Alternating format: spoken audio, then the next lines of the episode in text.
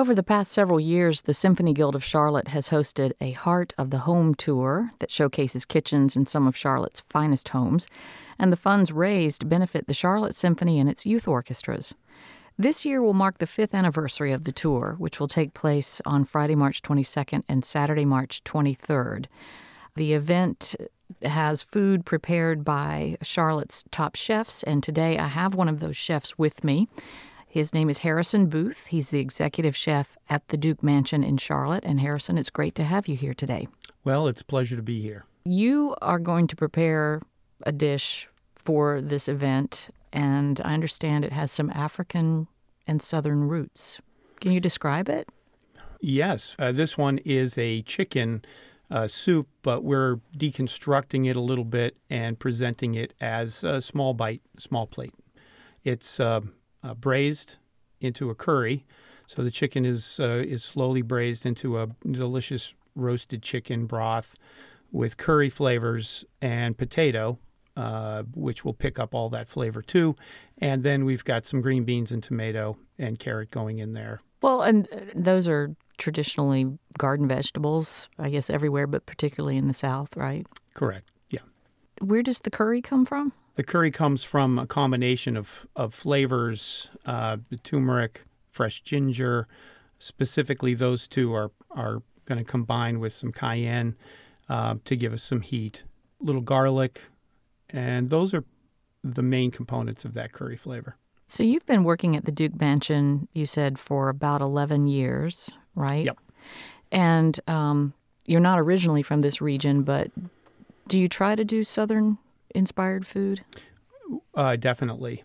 You know, we're in the South, and the Duke Mansion is a grand estate of the South, and so it just fits. Number one, we pride ourselves on uh, pretty decent biscuits, so that's you know one of those things that that we pay homage to the to the South with. But uh, the whole range of of Southern ingredients. You know, we use okra a ton. We use greens, all sorts of different greens, mustards and collards and chard, and uh, we have a number of different greens growing in the garden currently. It's all organic and heirloom stuff, so it's a lot of fun. Uh, last year, our okra plants in the garden uh, were in amazing abundance, and they were so tall we needed ladders to get to the top uh, to to harvest. So it was quite a, a bountiful uh, harvest last year on the okra. So we found all sorts of cool ways to do it. You know, we grill it with a little salt, pepper, and and chili flake. Uh, you know, of course, it goes in our gumbo, which we serve to hotel guests uh, if they're here for weddings. It's one of our uh, signature biscuit bar items. You know, uh, things like that. So you're not originally from the South. Did you have to familiarize yourself and learn how to to cook Southern, or, or how did you how did you figure it out?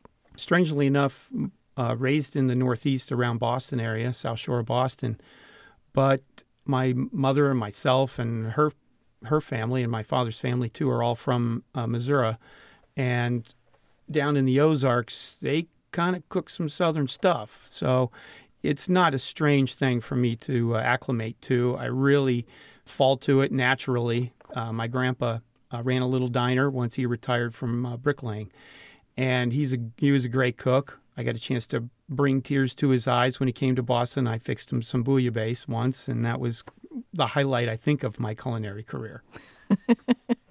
well, thank you so much for talking to us on Biscuits and Bach today, and uh, the the food sounds great. Anything uh, that we can do for the guild, absolutely. Thank you. Thank you.